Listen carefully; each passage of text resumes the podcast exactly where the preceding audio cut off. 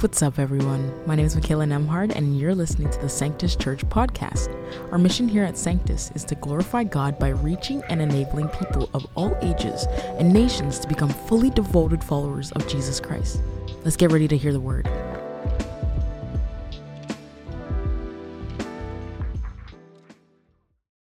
Years ago, I was greatly impacted by a series that I heard called Go Fish. And the pastor, he began his message by saying this when Jesus first call, called the disciples, he made them a promise. It was an odd promise. He told them that if they followed him, he would make them fishers of men. And they didn't really understand what that meant. They weren't intrigued by that. They followed him for their own selfish reasons, like many of us do.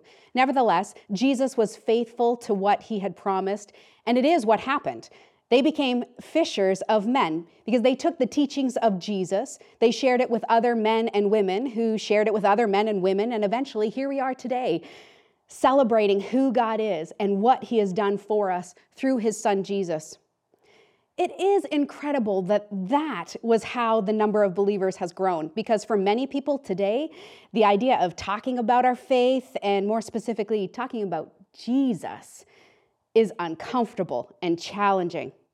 And depending on how you were raised, maybe you even think it isn't right to tell someone else about what you believe or to try and to compel or to convince someone to believe what you believe because faith is private, it's personal. You think, ah, I don't want to offend or I don't want to intrude on another's right to believe what they want to believe. And yet, I assume most of us are so glad. We're just so grateful that someone told us about Jesus. And yet they also think, but just don't expect me to tell someone else. You know, you're so thankful that, that you were invited to Alpha or that someone gave you that book, that someone took that time to have conversations with you so that you could explore your questions. You could wrestle through the obstacles that you faced. And they helped lead you to inviting Jesus to become the Lord of your life. But to do this for someone else, it just doesn't sit right. Maybe you think, that's what a pastor ought to do. Or additionally, here at Sanctus, we talk a lot about gift based ministry. So there are individuals who are spiritually gifted as evangelists, and they're the ones that find it the easiest to talk about Jesus. So we could just leave the job to them, right? Who was Jesus talking to when he gave his last command before he ascended into heaven? Matthew 28, 18 to 20, it says, Then Jesus came to them and said, All authority in heaven and on earth has been given to me. Therefore, go and make disciples of all nations, baptizing them in the name of the Father and the Son and the Holy Spirit, and teaching them to obey everything I have commanded you. And surely I am with you always to the very end of the age. If it wasn't directed to all, don't you think that Jesus would have clarified, saying specifically, okay, those of you who have the education or the gifting, you're the ones here, over here, yeah, you're the ones to go and make disciples? No, he was speaking to anyone currently following him and to everyone who will ever follow him. Wait, you say, but doesn't scripture say that God reveals himself through creation? So why do we have to talk about him? Well, for starters, you are a part of creation. If you turn on your television, look at your Facebook feed, there's no denying that there's a lot of brokenness in this world. We're in need of healing and restoration, and people are looking for a way out of the brokenness. But again, you may ask, why do we have to talk about it? Christianity provides the only solution that can actually lift us out of brokenness into wholeness. The obstacle then is Christianity is not intuitive. One pastor worded it like this This is not something that you can sit out in creation and arrive at or come to conclusions by yourself because Christianity is not simply a theology or a philosophy or a morality or a set of ethics or a set of values. Christianity is something that is grounded and founded in history. Christianity is not a belief system, it's an about an event. The only way for someone to know about something that has happened in history is for someone to talk about it. For the early church members in Acts, the reason they had to talk about it was because this event was one that they had seen, one that they had heard. But even today, how can someone become a disciple if they've not heard Jesus' message? How do they hear it if someone does not tell and explain it to them? Now, you may agree, all of that does make sense. Followers of Jesus, they have a responsibility of sharing the good news. And yet, do you still shy away from the responsibility? I think the reason that we don't speak more boldly or more intentionally about Jesus to our unsaved family and friends is because of one word fear. We are afraid. And we may express it differently. I mean, what if I say it wrong? What if I get made fun of? What if I lose that friendship? What if I lose my job? What if? What if? But let's remember the followers of Jesus, they were a bunch of cowards too initially. One time, this little girl comes up to Peter and asks him, Are you one of them? Peter starts cursing up and down. I never knew the guy. He was afraid. The rest of the disciples, they had fled and scattered long before Peter had denied Christ. They certainly had something to be afraid of. Officials had just taken their leader and killed him by hanging him on a cross. They had more to fear than many of us will ever face. All of them were afraid to be associated with him. But something, something happened that changed all of that. This fall, we've been looking at the early church in the book of Acts, it provides many examples for us to follow. And for the past three weeks, we've heard about how the church grew from 150 to 3,000 to 10,000 in a really short period of time. Something happened that emboldened the disciples. Instead of running away, they obeyed Jesus' last command to go and make disciples. Because they saw and heard, they spoke. Let's dive into where Pastor John left off last week. And if you have a Bible with you, take a moment to find Acts chapter 4, verse 23. Before we read, I'm just going to bring us up to speed on what's happened leading up to this verse. Now, the first four books of the New Testament, they tell us about how Jesus died on the cross. Three days later, he rose from the dead. He, the resurrected Jesus, he returned to his disciples. He spent time with his fearful followers reinstating them, teaching them, reassuring them that even though they can expect trials, roadblocks to their mission, he was going to send a counselor to be with them. And then he ascended into heaven.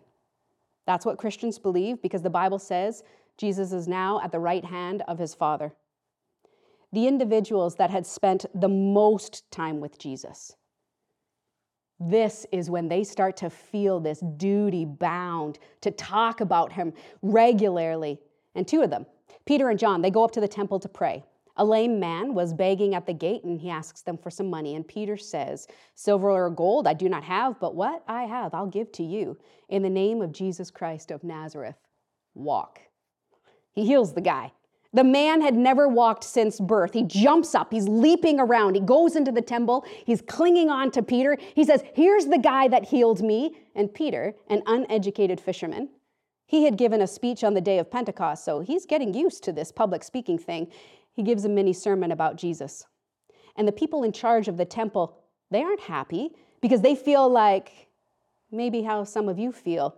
Hey, if, if you want to believe in Jesus, that's fine for you, but just don't talk about it. It reminds me one day my son, he came home from school, said that he was told that he could talk about Jesus at home with his friends or with his family.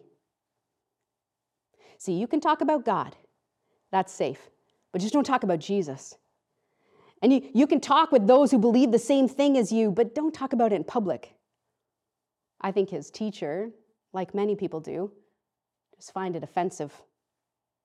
Well, Peter and John, they offended the temple leaders enough that they were arrested. They spent a night in jail. They were brought before the Sanhedrin. This is very important institution. It was made up of the high priest, the priest class, and the scholars. They had jurisdiction over every single Jew on the earth. And they tell Peter and John, you have to stop speaking about Jesus. Peter takes the opportunity to preach another sermon. He says, We've got to continue to speak about what we've seen and heard. And then he directly confronts their beliefs. He says this Acts 4, verse 12 says, Salvation is found in no one else. For there is no other name under heaven given to man by which we must be saved. Now they knew that God is Savior, but these two men were attributing the same title here to Jesus. The Jews' theology, it had become threatened. But this isn't the only thing that angers them. The rulers and the authorities are angry because Peter declared as well those who don't listen to Jesus, you will be completely cut off from his people. This is profoundly threatening to their roles as leaders in Israel. And as Pastor John said last week, God's extraordinary move, it threatens the status quo. God threatens what has been long established. Those places where God had moved so long ago, it had hardened into tradition and institution.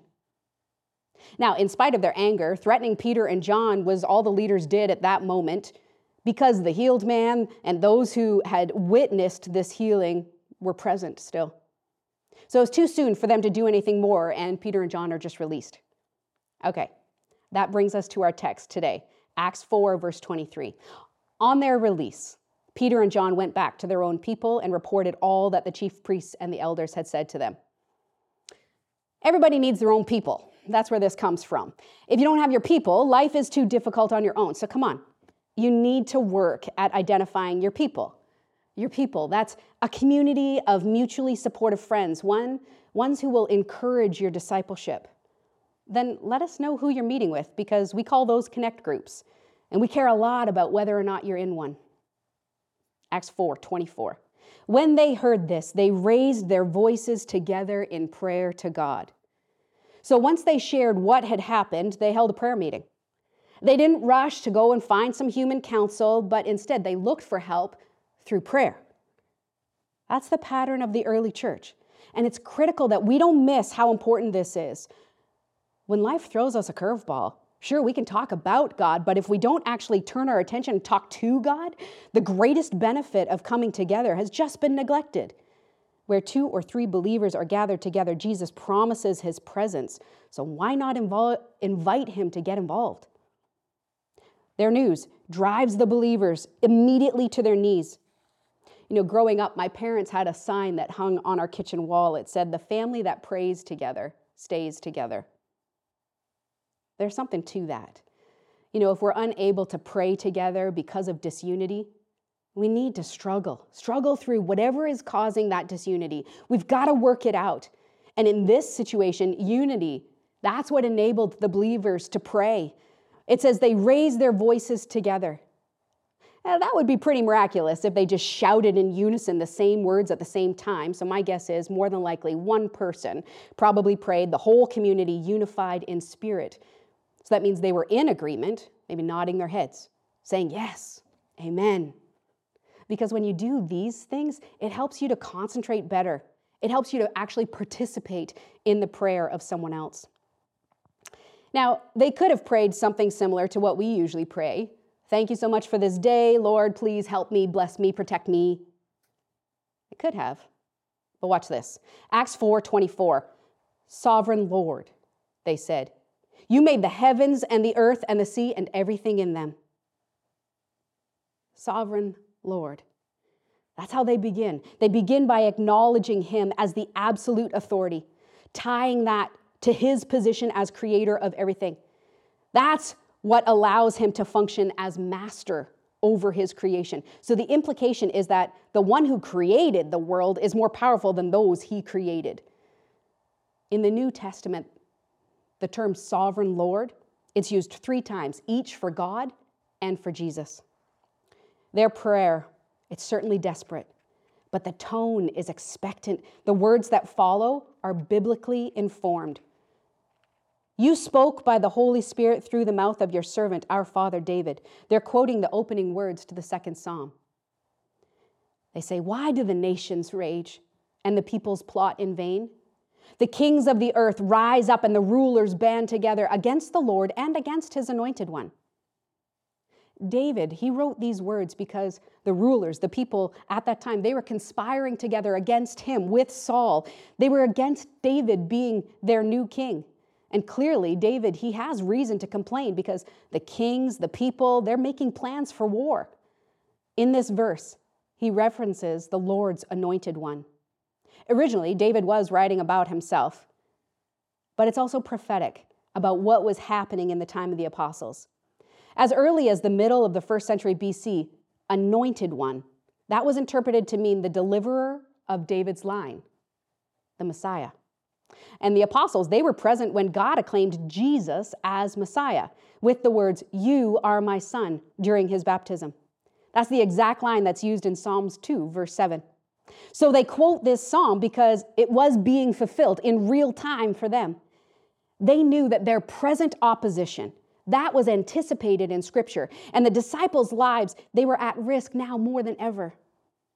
And then they just give this little explanation of what they're facing. So, Acts 4, it's 27, we're at. Indeed, Herod, Pontius Pilate, they met together with the Gentiles and the people of Israel in this city to conspire against your holy servant Jesus, whom you anointed. So, Herod, this is Herod Antipas. His dad, Herod the Great, had tried killing Jesus as a two year old by killing all the little boys in the area when Jesus was born. So, this Herod was the son, and he's the one who had killed John the Baptist, and he had helped Jesus go to his death. Pilate, that's Caesar's representative. He was also a part of this. Gentiles, that refers to the Romans. And the people of Israel, the people of God, the Jewish nation, God's people and their leaders, they're included too. This list tells us all people, everyone, we're all responsible for the death of God's Son. Verse 28 They did what your power and will had decided beforehand should happen. So, the way that this is phrased is reminding us again the Lord is sovereign. He allows events to happen, and yet they're filtered through his hands. And what's also clear about this is that throughout history, the powers of this world have stood against the cause of God and of Christ. Let's face it, the enemy is powerful. But because God is sovereign, sovereign, evil is limited. One commentator, he stated it this way. He says, Satan is on the loose, but he's on a leash. See, God foresaw the evil plan. He planned to do something good out of it. And actually, not just something good, he did the greatest thing that ever happened in the history of all humanity. The opposition that Jesus faced was now extended to the new believers. They truly were following in his footsteps. Real discipleship has always been and continues to be costly. In places like Pakistan, Syria, Bangladesh, North Korea, Christian persecution, it regularly means Christians are martyred. And according to the International Society for Human Rights, a secular observatory that's based in Frankfurt, Germany, they said that 80% of all acts of religious discrimination in the world today are directed at Christians. That makes Christians by far the most persecuted religious body on the planet. And when faced with persecution, the early church in Acts, they turned to desperate, biblically informed, expectant prayer. You've certainly heard it here said before, but prayer is a guaranteed place of encounter between the divine and the human. Pay attention to what happens next. Verse 29. Now, Lord, consider their threats. And, okay, here comes the request. Lord, consider, look at, listen to, take note, and act accordingly. God, please, would you think seriously about the people, the leaders, the forces behind them that are inspiring them, all the threats that they're making? They're appealing now to the justice of God. And then they pray, enable your servants. Enable your servants to speak your word with great boldness. Stretch out your hand to heal and perform signs and wonders through the name of your holy servant Jesus.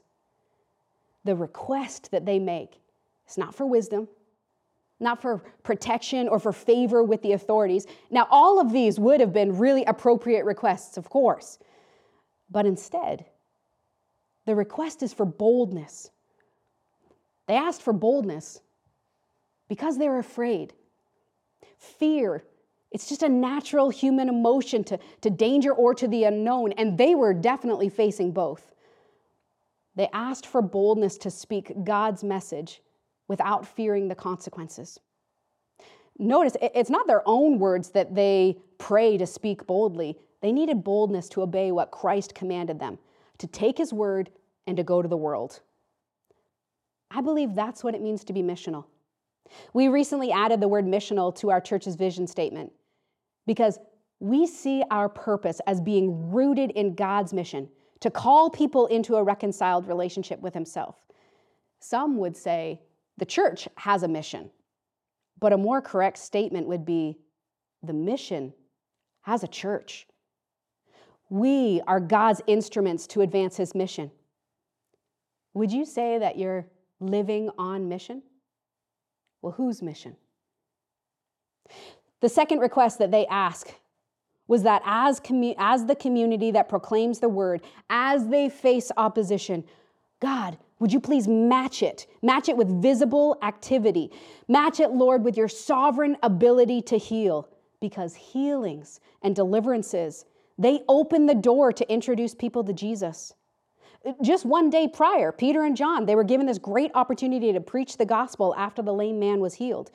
And they knew how much the effectiveness of their preaching was helped by the healings and the other miraculous signs that were worked by the Lord through the name of, the Jesus, of Jesus. And so they just simply pray could more of this continue? The name of Jesus. That's not some magical formula. And it only has power for those who know Jesus for those who have been with the Lord. So without a connection to the person behind the name, there is no power. The only two requests that are in this prayer, they both have to do with evangelism. Evangelism had just been outlawed, but nevertheless, God shows his approval for their prayer. Acts 4, verse 31, it says, After they prayed, the place where they were meeting was shaken. They were all filled with the Holy Spirit and they spoke the word of God boldly. In the Old Testament, the shaking of a place, that's a sign that God was there in visible form. It happened in Exodus 19, Psalm 104, and in Isaiah 6. It was God's way of indicating that He was present and that He was going to answer their prayer.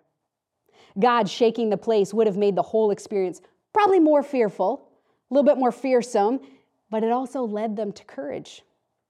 One commentary cleverly wrote this The place being shaken made them more unshaken. Next, they were all filled with the Holy Spirit. Now, this is not the baptism of the Spirit, which happened in Acts 2. They weren't empty of the Spirit because once He comes into a person, at the moment that a person becomes a believer, the Spirit is there to stay.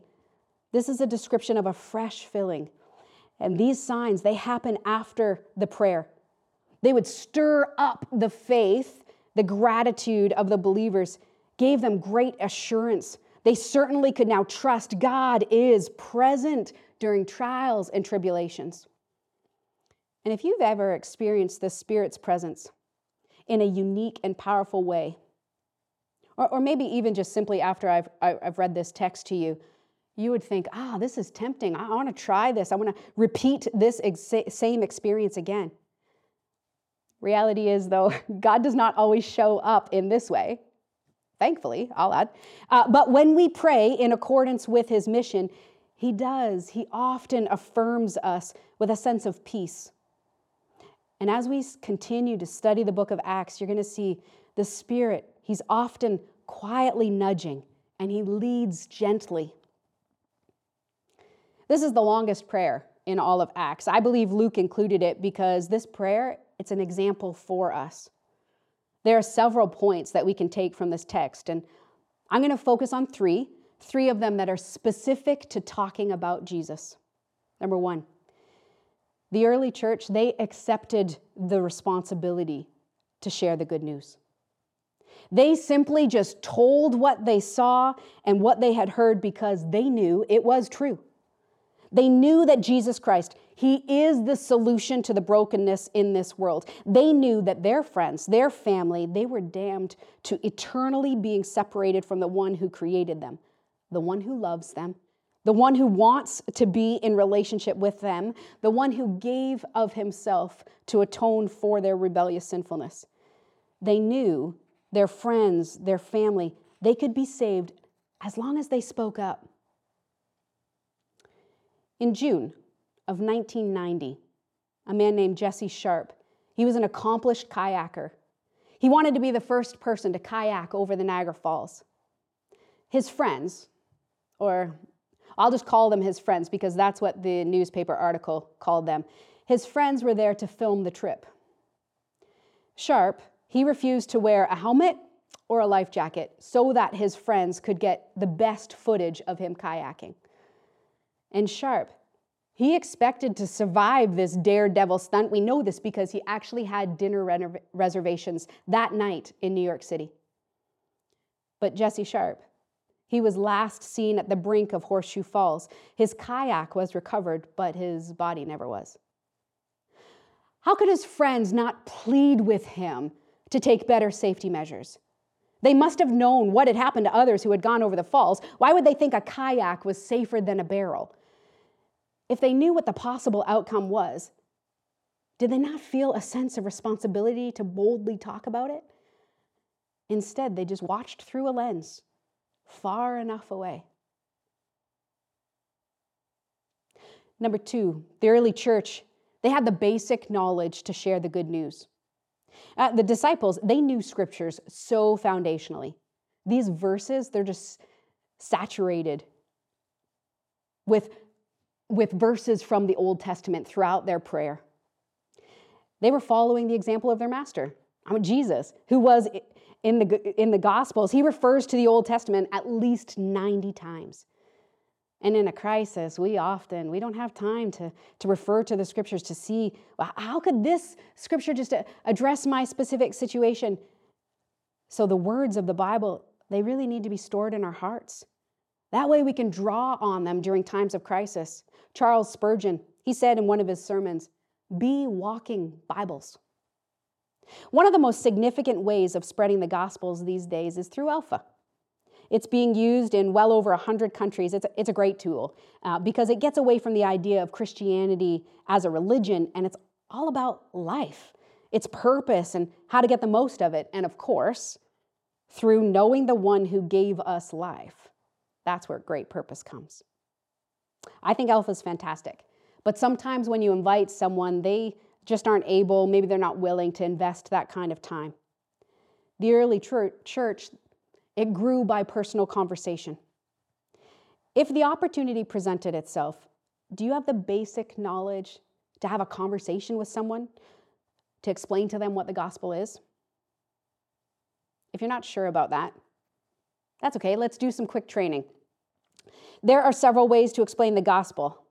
Our Port Perry site they recently held an evangelism training session, and they used a technique called the three circles diagram. You can find videos on YouTube explaining three circles in three minutes. Let's just take a look to see how various people have used this specific technique. Has anyone showed you the three circles before? Have you heard of three circles before? Has anyone ever shared the three circles with you? Before. No. no. So this is the first circle. So this represents the world that's broken. All of us live in a broken world. You only have to turn on the news and see suffering, death, war, sickness, rape, disease. It's everywhere, right? But you know, God didn't actually create the world to be like this, full of brokenness, eh? Here's the second circle. This circle represents God's perfect design. God's perfect design was a world without brokenness, a world full of love, full of joy, and peace yeah. and unity. But what we did was we sin. Sin could be anything from lying, lying to murder. To Wait, so like just like normal lying or like hard lying? And what sin did, it separated us from God's perfect design and threw us into brokenness. And so people try all kinds of different things to get out of brokenness. They might try drugs or alcohol. Or maybe chasing a career or money. Smoking. Even bullying other people at school. Oh, sleeping suicide. around. Suicide, exactly. A good example. But it doesn't actually fix the problem of brokenness. It's like a bungee cord. We just get snapped straight back into brokenness. And ultimately, if people die in that state of brokenness, and separated from God, and that means that that's eternal separation from God. Do you know what this place is often called? Hell? Yes. What God did was, He didn't want to leave us in that place. God loved us so much that He sent His son Jesus to die on the cross. Jesus was God, so he had no sin. And when he died and rose again, he actually took on all of our sin and cancelled it, like he crushed it. He said if we would turn away from our sin and believe in Jesus and make Jesus the Lord of our life, we become restored, restored back into God's original design. And you become a new creation, a new person in Christ. And will restore us back into relationship with Him. So there's only two kinds of people in this world people that are in brokenness or God's perfect design. Where would you see yourself? Probably right there, to be honest. This circle. I'm not sure. Love? Brokenness? Possibly love. The bungee stage. Yeah, the same. And where would, Where would you, you like so to where would you like to be? You'd like to be here? Yeah. Right there. Middle of this star circle. One with God. So here? So is there anything that's stopping you? From turning and, and believing in Jesus? And allow Him to be Lord and King of your life. Stubbornness. Probably not. Probably weed, to be honest. Nothing stopping me. You know the awesome news about Jesus? He is the only way out. If you try to clean yourself up before coming to Jesus, it's like trying to get clean before you take a shower. Oh, I see, yeah, I get that. Is there anything stopping you? We shared the three circles with 34 people. Four were already believers. 13 chose to remain in brokenness, but some were deeply impacted. And 17 wanted to leave brokenness and receive Christ. There are many powerful ways to share the gospel, and the three circles is a great place to start. Even today, there are some of you who are sitting here, you're, you're curiously searching.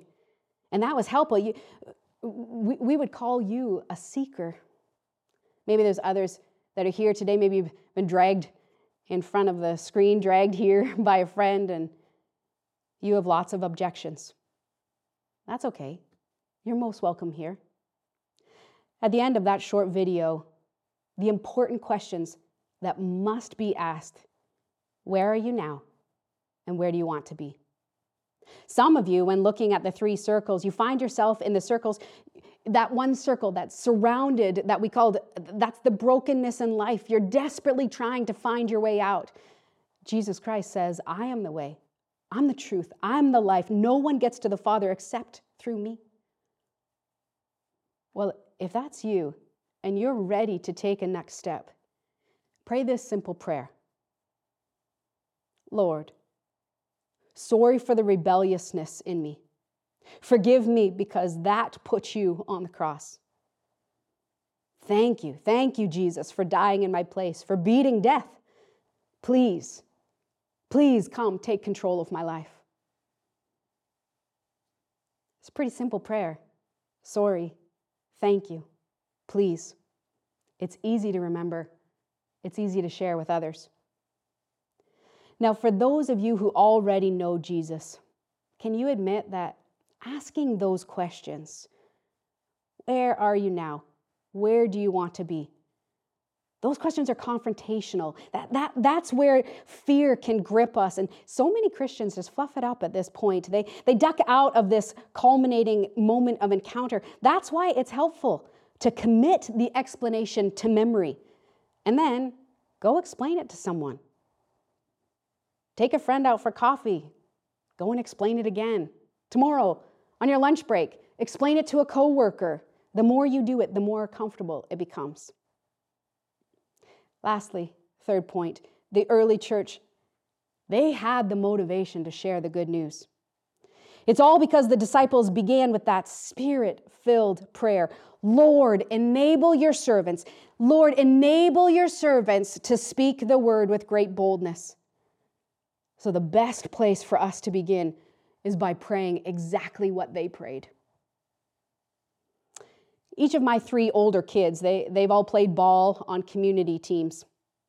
For a person that's employed by a church, it's important that I need to go places where my friends, uh, that I, where I can go and make friends who are outside of our church walls. And I've had some fantastic conversations with parents on the bleachers while cheering on our kids. That's where I met my friend Denise. She opened up quite a bit to me, and, and I invited her to Alpha, and she came a couple times, so not every time. But That didn't matter because one night she texted me. She said, I'm not able to make it, but she wanted me to come over and to pray with her because she said, I want to be able to forgive others. And she understood that meant she needed to be forgiven by God. We met, we prayed. Short time later, her husband had kidney failure. She called me to come over and to help her to talk about Jesus with him and then also with their daughter. See, her motivation to talk about Jesus was because she loved them. And my motivation, I loved them. And I knew I wasn't going alone. The Holy Spirit was with us. When you love people, you're following in Jesus' footsteps. Rest assured, He's going to go with you. So that means there's nothing to fear. Will you pray with me?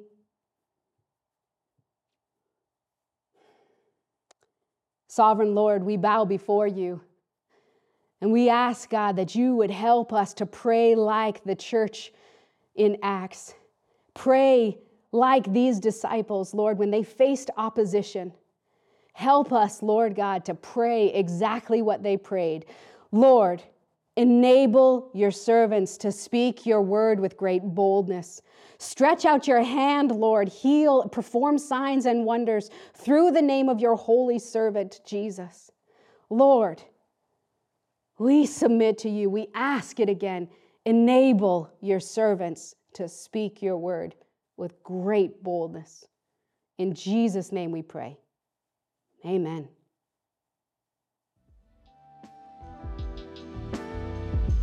Thank you so much for listening.